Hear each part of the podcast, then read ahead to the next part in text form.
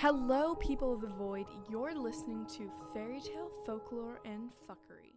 This week's country is South Sudan. The only things I really know about South Sudan are from a history project in like junior year of high school, and it wasn't a super positive project, mainly because it was about the human trafficking that went on in South Sudan. So I don't want to start off this video with something super sad and depressing. So we're gonna jump right into the really fun facts that I found out about South Sudan. Number one, their wealth is measured by the number of cattle that each family owns. So it's very common to pay a man in cattle to marry their daughters. So even though that's like very biblical and odd for at least anybody who's in America or probably Great Britain or Canada uh, to think about, it is super common.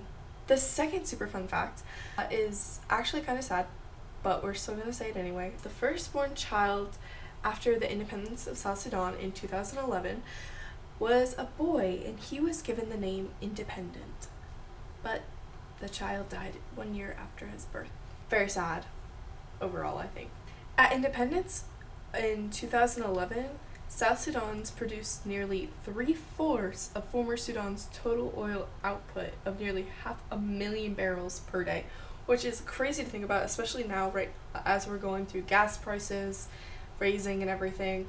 Uh, it's insane to think about, and I actually read somewhere that we can't really, they can't really sell them because they're not only like a, they're a landlocked country, I believe, so they can't really get them anywhere. Unlike if Saudi Arabia, OPEC, Mexico, and Canada, and all of those uh, nations are not landlocked. So unfortunately, we couldn't get any from Sudan even if we wanted to. Finally, the third fun fact I learned about them is that they have two huge national parks. The first one I'm going to talk about is the Boma National Park, uh, which is home to the world's greatest wildlife migrations, where an estimated 1.3 million antelope move across the landscape in search of grazing. They're also trying to like boost their tourism with that one. The second national park is called is Bandingilo National Park in Equatoria region. And it's famous for the second largest animal migration on the entire planet, where they go from Serengeti all the way to northern Tanzania. This park was actually established in 1992 and it holds so many species of animals, from antelope to elephants and giraffes. But not only that, but the national park is home to lions, cheetahs, hyenas, and wild dogs. So that's pretty interesting facts about South Sudan that I've learned. And as per usual, I always find one super specific project that relates to this country that is always included with fairy tales and folklores and myths and legends. So for South Sudan, when I looked up uh, a project that they have that's going on currently, I found a really interesting one, and it also involves America. So there is a project in Pittsburgh called Saving Stories. And this Saving Stories project goes all across the world. But basically, they noticed um, in their young English learners language class that they, most of these kids, never were able to read their native language or learn in it. And so they really wanted to express, preserve, and archive native cultures of the refugees for foreign generations. So they worked with the refugee communities around Pittsburgh and they created a huge literary library of books from the refugees all around Pittsburgh. So one of the first two stories that automatically stood out to me were stories from Sudan and the two Dinka folk tales because Sudan is its own country, yes. However, the Dinka folktales are from South Sudan because that's where the Dinka people live.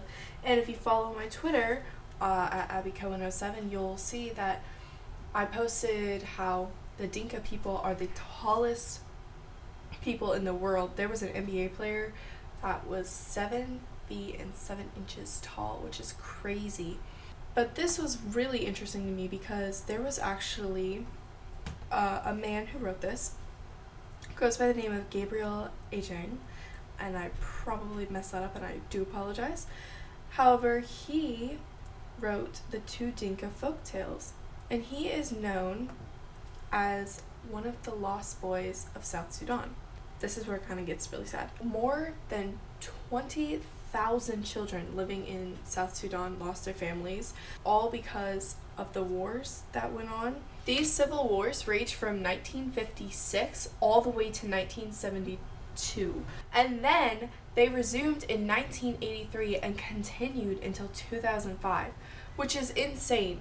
Also, that means that Gabriel left in 1987 and tried to escape, and he was one of 20,000 children living in southern Sudan that left and tried to escape. Only 4,000 lost boys ended up alive in America, which is crazy to think about, and it's very depressing.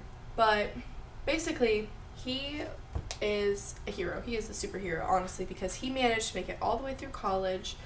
He found his lovely wife and everything. And then, when he had his daughter, a teacher in his daughter's class asked him to write stories for the Saving Stories project. And he said, although he couldn't call himself a writer, he still decided to do it. And thank God he did, because in 2018, two Dinka folktales were published as a part of the Saving Stories series. And all of these stories, uh, by the way, that they ask other people to tell and to write, are all in their native tongue as well as in English. His stories are about a hyena and his friends, the hippo and the lion, and the other one is about a fox and a dog. Both stories have moral lessons of patience, kindness, and being close to one another. He says that that's how we used to learn in the tribal community. He heard these two Dinka folktales from his grandma. This animal did this or this person did that in a figurative form. It is important to keep those stories, and to do that, I must write them so that my kids learn about it when they read it. It basically blew up. So, once he wrote these stories, he got invited into classrooms around the Baldwin Whitehall School District in Pennsylvania to share his background as a lost boy of Sudan. And he truly is the example of opportunity and the path to success through education. In his own words, he says, People suffered, but out of that suffering, still good things would come out of it. That's how I look at my life.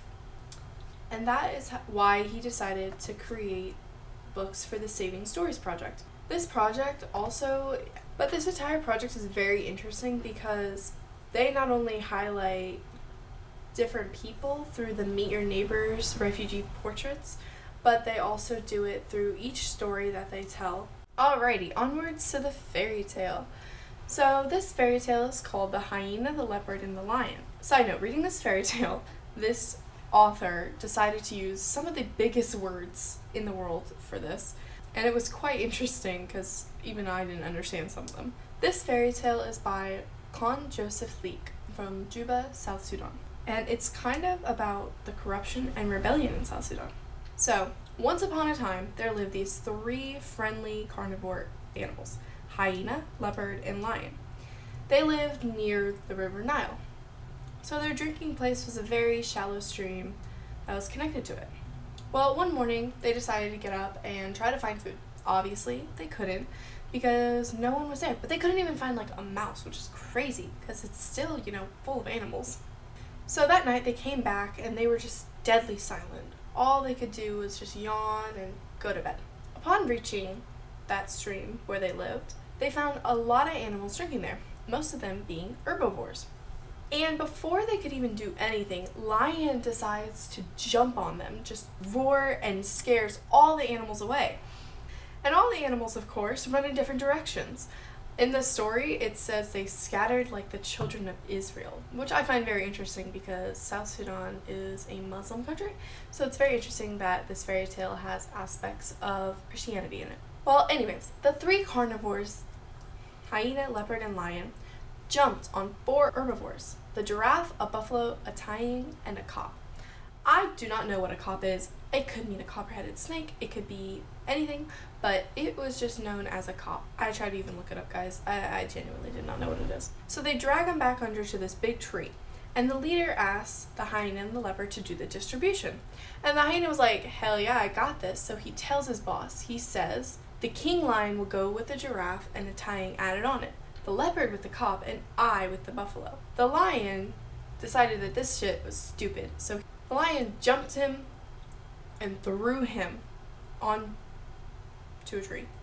where the hyena basically almost died. And then the lion turned to the leopard and said, Tell me what the distribution is. And of course, the leopard's like, Oh shit, I don't want to die either. So he kind of laughed it off and said the giraffe should be given to you, King Lion, for your lunch, and the buffalo for your supper. Then the tiang for the hyena, and I should go with the cop. And the lion said, That's awesome, thank you very much. Where did you learn that distribution? And the leopard said, I learned it from the hyena. The leopard said, if he did not think twice, he could have been wrestled down like his friend the hyena. The author wrote a little moral of the story at the end, and it says, It's related to how we human beings sometimes behave. It implies that whatever system of governance or administration used by a person of authority, especially in Africa, a key factor that governs his affairs and interests are his interests, whatever the case. The concept of personal interest is used almost to argue for any given policy that whosoever that goes against it is made to rick it off the tree like what happened to the hyena unless you are a family member. He even compares it to Darwinian theory, where people who do not promote their own interests will become prey for the ones who do. So, overall, this fairy tale is all about corruption and rebellion. And they even have a little graphic for it where they have the politicians sleeping in a hammock of corruption with the government and the rebellion as two trees holding up the hammock. And underneath it are the 64 tribes in South Sudan with ignorance. And it says South Sudan politics be like corruption hurt us all. Stop backing corrupt people. So I think this is a little bit. This this might slightly be political here. However, it's one of the only fairy tales I could find from South Sudan, so we decided to go with it. Alrighty, so we have a South Sudanese fairy tale. But first, I found a research article from the American International Journal of Contemporary Research about the interpretation of a Sudanese folktale. And I just wanted to read a quick little thing from their theoretical framework, where they describe what a folktale is. So basically, once television came into power, there was no need for the grandmothers of the town to tell their children or their grandchildren stories or to gather them up and make sure they understood their culture because that's what everyone went to a television for, which is quite sad. Alrighty, up for the folk tale. So this folk tale is called The Story of the Young Man and the Skull. This is by the storyteller Elder in the language Merli, with the place being Juba, or the capital of South Sudan. And it's actually from 2015. But fun fact, when I was doing a lot of research, I actually found stories from 1965. So it's it's insane what you can document and like what still appears nowadays. That's my little shout out to Google. A long time ago, there was a young man who kept cattle. So one day he was just walking along, taking his cows grazing, and he found a skull, and it looked gorgeous. Which I don't understand how a skull can look gorgeous if it's somebody's dead head, but sure, it's gorgeous. So he stood and watched a while, and then he said, Oh my god, but why are you killing such beautiful people? And then he just kept on going with his cattle. So the next day he came back and asked the skull the same question. Side note, why is this man asking a deadhead questions? I don't think I get it yet, but here we go. So he asked that question, and then the skull replied, and he said, Oh, my dear, I died because of lies. And the man was shook, obviously, because who's going to expect a skull to reply to you? And he runs away. So then the third day, he comes back and he asks the same question. I don't know why it's not a different one, but it isn't. So it's the same question and the skull responds the exact same way like he did on that second day. So then the guy runs all the way back to his village and tells the story to his chief and the soldiers. Of course, no one believes him because it's a stinking skull, but the young man insisted, and he even said, If you think it's a lie, come with me and witness it for yourselves. And the chief was like, But what if it is a lie? What do you want us to do? And the guy said, Kill me. I like why are you offering up your life when it's a talking skull. I, I still don't logically it never makes sense to me. But anyways, so he does, and the chief and his soldiers follow him out to where the skull is. And then he asked the skull the same questions he asked day one and day two, and the skull didn't reply. So the chief and his soldiers were like, "Oop, oh, actually, sorry." The chief wasn't there, but the soldiers were, and the soldiers said, "Oh, well, he didn't reply, so you're you told us to kill you, so now we're gonna have to kill you." And so they did. And then they, as they went back to the village, they suddenly heard a voice saying, "This is what I told you, young man." and now you have also died as I died. And the soldiers heard this and were like, actually, we're not going to tell the chief we just killed an innocent man. So they went back to the chief and they said, The man has lied to us all and we have killed him as you agreed and told us to do. I'm just confused as to why someone would just talk to a skull. However, this is a folk tale, so of course there has to be a lesson learned. But I guess the truth will always come out. But if the truth prevailed, then what's gonna happen to the soldiers? Are they gonna are they gonna kill themselves, or is the king gonna kill them? Because technically, the truth didn't prevail with that. But that was the tale of the young man in the skull. Side note: This website, the South Sudanese folktales.org, is full of folktales. And it's amazing to see because you can like submit a folktale you can even look up the projects from where exactly folktales were collected in south sudan. And of course there's project tabs and even a google map to see where all of these tales came from in south sudan which is fascinating. I really love how this website is set up and i highly suggest you go check it out and finally, it's our fucked up story. So, this story has a little bit of a Halloween feel because it's called The Pumpkin is for Me and You. So, once upon a time, there was a man named Jack and his wife. And Jack's wife was a woman who does not cooperate with others. Uh, and she absolutely does not like many people. But she also has a large number of children to take care of. So, I'm thinking probably around like 8 to 10. So, her husband Jack works a ton and through his work, he also gets a lot of food. So whenever he comes home, he always has a ton of food to give to his family. And Jack's wife always puts some aside for her in her little stash and always gives the rest to the kids. Well, all the neighboring women in that community knew that Jack had a ton of food. And whenever the woman needed assistance, she picks up her pumpkin container, which is called a calabash in Arabic. So they always pick up their calabash and go to Jack's house. But Jack's wife is like, Ew, I don't like you, I don't want to give you my food, and then she sends them away. She doesn't respect this tradition of holding the pumpkin container, which is very sad. So life goes on, and unfortunately, Jack becomes severely ill and he eventually dies. And because everybody knew that Jack was a good man, they all attended his funeral in consolidation. And after that, his wife just returned home with the kids. Well, of course, because no one's coming home with more food, and because that stash is dwindling, and she has so many kids, she has to feed them all, she runs out of food. Very unfortunate. She doesn't know where to get any more food, and she, like everybody knows in the town, she really doesn't like anybody. She doesn't like cooperating. So, unfortunately, because she won't just go ask for some help from anyone in town, her and her children begin to starve. And because of this, her kids scream all the time from the house, and everyone in the village can hear them. And they're always wondering what's going on in that house, what's going on. Personally, I thought it would because they would be chained up and, you know, murdered or cannibalized. Uh, that's not exactly where this story goes. The community elders all gathered and f- tried to figure out what was going on in his house, but they couldn't. So finally, they all just went to her and was like, What is going on? And she was like, We have no more food. And the community elders were like, Well, did you get your pumpkin basket and go around and ask anybody? And she said, No, because I don't like to. And the community elder responded, The pumpkin is for you, me, and everyone. We need each other, and therefore we should cooperate amongst ourselves. And that's the end of the story.